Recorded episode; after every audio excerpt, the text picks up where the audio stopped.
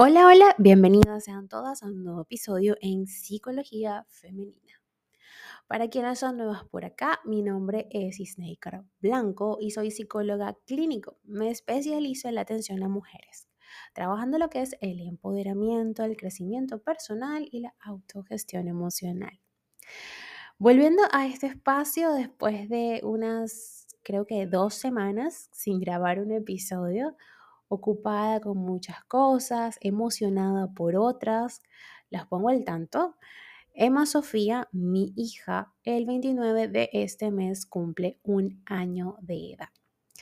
Recuerdo que ya hacia estos días, el año pasado, estaba con la barriga súper inflada. Una niña muy grande, muy hermosa, venía en camino para cambiar mi vida de una manera drástica de forma positiva en algunos aspectos y de una forma bastante desafiante en otros. Pero bueno, acá estamos volviendo de nuevo a este espacio. Les traigo un episodio bastante interesante. Por allí estuve revisando las interacciones, me dejaron comentarios muy lindos. Gracias a todas y a todos los que se toman el momento para eh, darme sugerencias, pedirme temas. Sé que hay muchos temas solicitados y créanme que estoy tratando de organizar el tiempo eh, y sobre todo la información para eh, poder brindarles, como siempre, y lo que caracteriza a este podcast, información de valor, eh, de psicoeducación, información que les sirva en algunos aspectos para manejar eh, ciertas cosas ¿no? que estén pasando en su vida y en otros para aprender. Yo lo vería como mm, temas curiosos, ¿no? Algo así. Eh, pero bueno, por acá eh, estamos y vamos a comenzar ya con este episodio, ¿no? Hoy vengo a traerles, a brindarles para que las anoten allí y aprendan un poquito más al respecto sobre algunas técnicas para combatir esos pensamientos irracionales que bastante que los eh, he visto en terapia, ¿no? Bastante puedo evidenciarlo en mis pacientes que acuden cada semana a sus sesiones o si vienen, depende de la frecuencia, cada semana, una vez cada 15 días, una vez al mes, cuando sea que... Pero sobre todo si hay pensamientos irracionales, la frecuencia con la cual asistir a terapia, pues bueno, en principio va, a ser bastante frecuente, ¿ok? Seguido, porque tenemos que tratar eh, de identificarlos para poder regular todo esto, ¿vale? Así que bueno, sin más preámbulos y sin más saludos y sin más nada, vamos a ello. Fíjense que Albert Ellis, que siempre, siempre se los nombro por acá, eh, decía ¿no? que las personas no se alteran por los hechos que ocurren, sino por la interpretación que hacen de estos.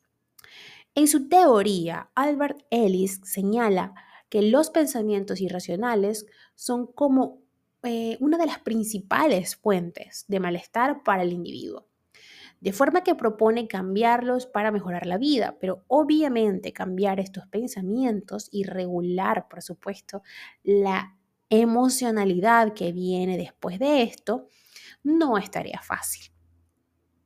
A partir de la obra de este autor, se desarrollaron muchas técnicas para confrontar las creencias irracionales que forman parte de estas distorsiones cognitivas que él plantea.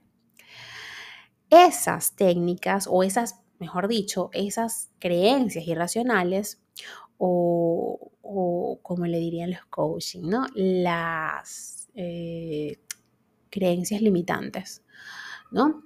Impiden encontrar soluciones prácticas a los problemas y tornan el mundo en un lugar oscuro y catastrófico, que de hecho la catastrofización es otra de las distorsiones cognitivas. Ahora, ¿cómo se impide? ¿Sí? O cómo sé, mejor dicho, que mi pensamiento es irracional. Antes de atacar los pensamientos que te asaltan, y a veces con mucha frecuencia, es necesario identificar su irracionalidad. Pues no siempre una alarma mental está equivocada. Según Albert Ellis, y lo voy a citar muchísimo en este episodio porque, bueno, me apasiona, aparte de, todo el tema de la psicodinámica y todo eso, pues eh, a mí me gusta la psicología en general. Cuando me dicen, ah, ¿qué corriente trabajas tú, Snake? Pues mm, si tuviera que meterme en una casilla de esas, porque sí, eh, es necesario, pues yo me, declaro humanista, 100%, pero obviamente me veo seducida por eh, el psicoanálisis de Freud, que fue lo que me llevó realmente a estudiar psicología, aunque no soy analista, ojo. Y ese es otro aspecto bien importante a tener en cuenta. No todos los psicólogos aplicamos todas las técnicas o trabajamos bajo todas las corrientes. ¿Ok? Un psicólogo se especializa en un área, pero por supuesto tiene conocimiento de las otras. Y pues eh, el, tema, el, área, o eh, sí, el área de la psicología cognitivo-conductual, pues a mí me gusta mucho, ¿ok? Este, la corriente, mejor dicho, ¿no? Me gusta mucho porque me parece que es práctica, ¿no? Para solucionar un problema puntual. Entonces, como les decía, Albert Ellis eh, citaba, ¿no? O, o creía que estas creencias, valga la redundancia, reúnen las siguientes características. Primero que nada, están polarizados y son absolutistas. Incluye palabras de siempre, todo, nunca o nada. También son inflexibles estas creencias. No admiten crítica ni otras formas de abordar la situación. Esta es la solución a mis problemas para socializar y si no funciona es que no soy capaz de hacer amigos.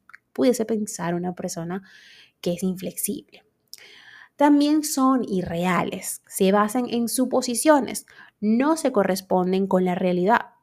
Por ejemplo, creer que adular al jefe es una garantía de ascenso, cuando quizás ese superior sienta rechazo ante este tipo de conductas. Esta clase de pensamientos son obstáculos para alcanzar metas, relacionarse de manera sana o mantener el ánimo estable. Por eso, para conectar con la realidad y resolver conflictos de una manera menos estresante o intrusiva, hay que combatirlos. Todas las personas albergan creencias y pensamientos que rayan en lo irracional, pues procesamos la información a través de sesgos y con tintes emocionales. A pesar de esta normalidad, a veces estos se atraviesan como un muro que impide vivir de forma sana y feliz. Si has identificado algún pensamiento de tal clase y quieres confrontarlo, prueba alguna de estas estrategias que te voy a dejar a continuación. Primero que nada, tenemos el ABCDE. Esta técnica, además de ayudarte a reconocer y esquematizar ideas irracionales, te proporciona una forma ordenada y visual para eliminarlos. Consta de cinco pasos en el orden que te voy a explicar. A. Anotar el acontecimiento. Por ejemplo, que un amigo te dé una mala contestación. B. Evaluación del evento. Anotar las ideas que surgen de ello, como, por ejemplo, se ha enfadado conmigo y no me lo quiere decir, o seguro me odia. C. Escribir las emociones que surgen ante este pensamiento, angustia, miedo, entre otras. D. Cuestionar el pensamiento. Por ejemplo, no tiene por qué odiarme, quizás tiene un mal día. Necesita algo de tiempo antes de expresar ¿Qué le ha molestado de mi comportamiento. E. Ahora, un nuevo pensamiento.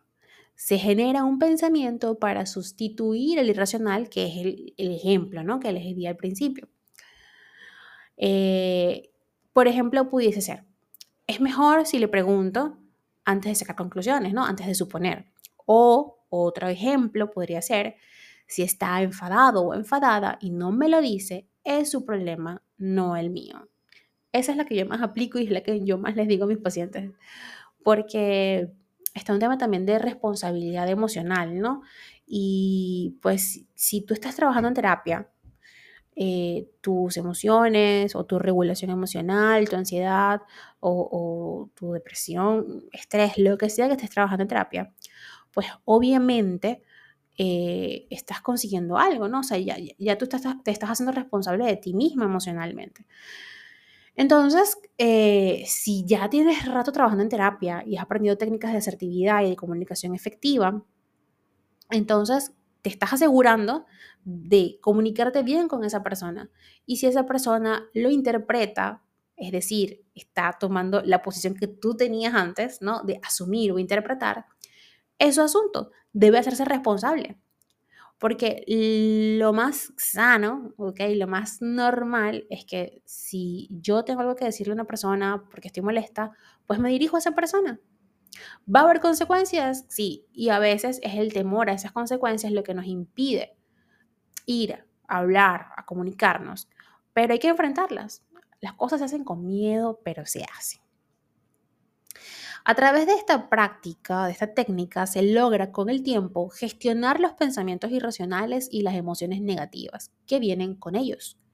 A la larga, esto resulta en una reducción de sentimientos, de angustia y una mejor toma de decisiones. Obviamente se te eh, nubla la cabeza, el pensamiento, con tantas ideas que al final no tienes la certeza de que esto sea así, entonces, cuando quitas estos sesgos o los minimizas, es mucho más fácil tomar decisiones más acertadas. La segunda técnica, la parada de pensamiento. En ocasiones, pensar de manera irracional se descontrola, convirtiéndose en una espiral que lleva al catastrofismo. Qué palabra tan compleja para mí, chica de lengua corta. Perdón, estoy tomando agua. Tengo la garganta un poquito seca. Eh, este, sí, hay palabras que se me complican de verdad. Dirían por ahí los críticos, bueno, pero es que está leyendo su propio guion y no se entiende. A ver, es que hay palabras que se me complican. Así que este, un propósito de este año va a ser hacer una preparación, un diplomado en oratoria, a ver si mejoro un poco mi dicción al hablar. Pero bueno, espero que las personas que se queden y lo estén escuchando, lo estén disfrutando y que no les interrumpa si tomo agua o a veces me equivoque. o como les decía, ¿no? Estos pensamientos o esta forma de pensar irracionalmente puede llevar a la catastrofización y a emociones negativas muy intensas. En tales casos, la técnica de parada de pensamiento otorga una barrera para este bucle, posibilitando acciones para corregirlo. Consta de mm, una, dos, tres, cuatro, cinco, cuatro, perdón, cuatro, cuatro técnicas. ¿Ok? Que se las voy a colocar, o se las voy a decir, mejor dicho, en este orden y así es que debe hacerse. Primero, identificar y anotar los pensamientos y las emociones asociadas. Por ejemplo, nunca voy a aprobar ese examen, ¿ok? Y la angustia y estrés que desencadenan más ideas así, debes anotarlas. El siguiente paso, elegir un estímulo para detenerlos. Puede ser una palmada, chasquear los dedos, algo sencillo, pero que ya te dice, oh, stop, el tercer paso, cambiar de actividad.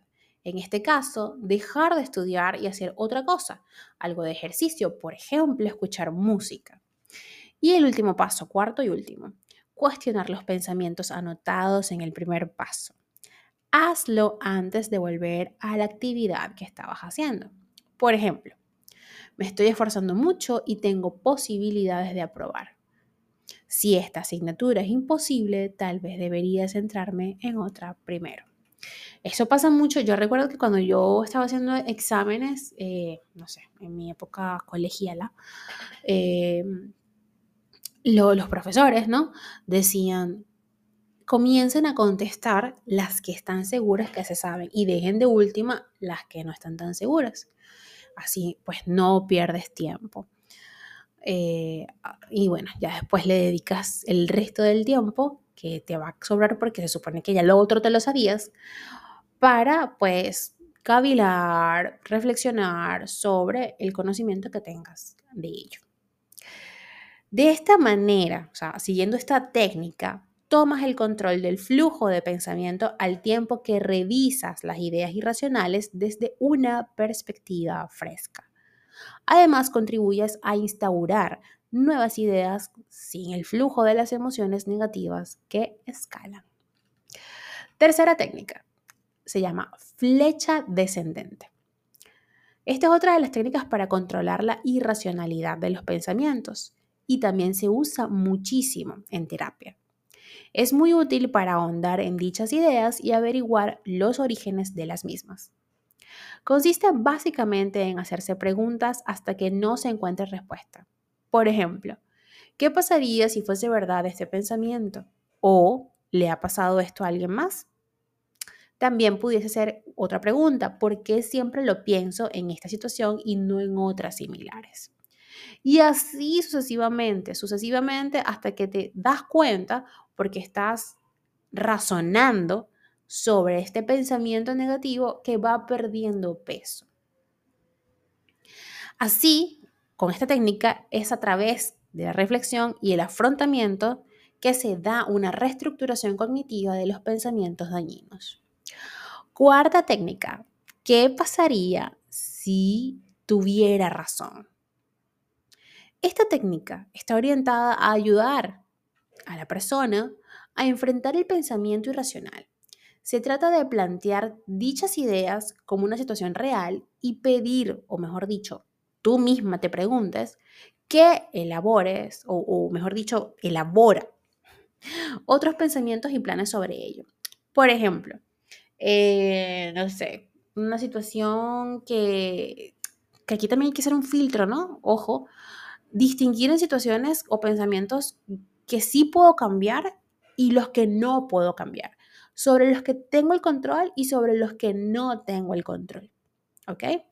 Entonces, cuando identificas esta, e, e, e, esta, pequeña diferencia, pues puedes elaborar otros pensamientos sobre esta idea irracional que te planteaste al principio. No sé si se entiende, espero que sí. Vamos a poner otro ejemplo. Para alguien que se tropieza, ¿ok? Y se cae en público y comienza a pensar que los demás le juzgan y se ríen, se le puede eh, exponer esta idea, ¿no? ¿Qué pasaría si alguien se ríe? ¿Qué harías ante una, qué harías tú ante una muestra de empatía? ¿O qué es lo peor que sucedería? Y en ese caso, ¿cuál es el plan? ¿Sí? O sea, te planteas una situación que quizás es vergonzosa para ti y te das cuenta eh, con estas preguntas de que, bueno, ¿qué pasaría si eso es verdad?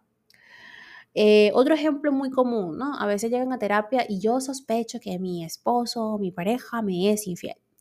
Entonces, ya después de, de, de, varias sesiones y sigue todavía con ese pensamiento, pues yo lo que le digo, lo que le planteo es, bueno, y, y si eso fuese cierto, porque no tienes pruebas, porque y no lo confrontas, pero si eso fuese cierto, ¿qué pasaría? ¿Qué harías al respecto? ¿Qué decisión tomarías o qué posición tendrías? Estas preguntas nos hacen eh, pues, reflexionar un poco sobre la situación y, como les digo, siempre racionalizar la situación sin caer en racionalizaciones patológicas, obviamente. De este modo, se muestra que incluso en las peores situaciones es posible salir adelante. La ansiedad suele reducirse mucho cuando estas expectativas pierden su cualidad catastrófica. Quinta y última técnica por el día de hoy. Creo que este es uno de los episodios más largos en este podcast, pero es que creo que merecía la pena extenderse un poco para explicar a detalle esto. Esta técnica se llama abogado fiscal y juez. Un método adicional para combatir los pensamientos dañinos es plantearlos como si fuera un juicio. Al ser una técnica algo más compleja y larga de completar, se recomienda anotar, por favor, todas las ideas para no dejar ninguna por fuera al tomar la decisión final. Ahora, fíjense bien, esto es como que si hubiera tres roles, ¿no? O sea, vas a actuar los tres roles. Por favor, aquí en este momento ya les voy a dar chance 1, 2, 3, 4, 5 para que busquen un papel o un lápiz o activen sus pantallas y busquen la aplicación de notas en su teléfono. Ajá, como les decía, vas a actuar según tres roles. El primer rol es el de abogado, defendiendo los motivos de la idea que te asalta. Mi esposo me es infiel por esto, esto o esto y lo vas a defender. ¿Ok? Luego vas a tomar el papel de fiscal, ojo. Vas a presentar pruebas y razonamientos que demuestren que esta idea es irracional. ¿Sí? Y luego vas a hacer el papel del juez, decidiendo, según lo expuesto, si el pensamiento es irracional o no, y dictaminando qué hacer. Y Snaker, pero es que yo estoy segura que mi esposo me es infiel, ¿ok? Pero ¿por qué? A ver, ¿cuáles son esas pruebas y esos razonamientos que te demuestran entonces que no es que es irracional, sino que ese pensamiento es de verdad real? Mm, ahí te vas a dar cuenta de las cosas, ¿sí? A ver, y obviamente si el pensamiento es real, y sí, obviamente hay eh, evidencia de que el caballero es infiel, pues allí es que vas a tomar una decisión, dictaminando qué hacer. Para concluir este episodio es importante recalcar que el valor terapéutico de estas técnicas varía en cada caso y estos son cositas, señales que yo les estoy dando, ¿no? Un regalito. Hoy estoy de, bueno, hoy no, este mes estoy de don regalona. Eh, porque he estado obsequiando unas guías de afirmación, una guía de afirmación y una guía de propósitos o de cómo realizar y organizar tus propósitos para el año 2024. Y bueno, estoy así súper chévere, súper genial porque es el mes de mi cumple y el mes del cumple de mi hija. Así que bueno, se imaginarán que estoy de fiesta desde el primero de noviembre. Ah, y de paso aquí en Venezuela se celebra el Día del Psicólogo el 22 de noviembre y mi cumple es el 23, hacia, o sea, que es un mes de celebraciones, ¿no? Ajá. Entonces, como les decía, estas son algunas técnicas, pero es importante asistir a terapia para que estas técnicas tengan realmente eh, no una validez, obviamente que se las estoy compartiendo ya es válida y que ustedes las hagan ya es válida, ¿sí? Pero sí para que sean sostenibles en el tiempo, para que realmente sea un aprendizaje significativo, ¿ok? No es porque yo sea perfecta, sino porque, bueno, soy psicóloga, estudié para este acompañamiento y puedo ayudarte en este proceso. O bueno, si no soy yo cualquier psicólogo, como yo les digo, vayan al psicólogo. No tiene que ser conmigo, pero por favor vayan al psicólogo. Así que fíjense bien, si estos pensamientos, a pesar de todas estas técnicas, afectan tu vida y tus relaciones, o los identificas pero no logras eliminarlos, lo mejor, como siempre, es acudir a terapia. Un profesional te puede guiar durante todo este proceso y evaluará tu caso particular para ofrecerte una atención personalizada. No escatimes nunca en mejorar tu salud mental y eso te va a llevar a un bienestar integral en tu vida. Hasta acá este episodio larguísimo, primera vez en la historia de este podcast que tengo un episodio tan largo, pero espero que les guste, espero que le den mucho amor, mucho apoyo, muchos likes, muchos todo, que lo compartan, que no se queden con la información, por favor, compártanlo en sus redes sociales para que sus amigas y sus amigos lo escuchen y puedan ver, identificar y verse si también son víctimas de los pensamientos irracionales.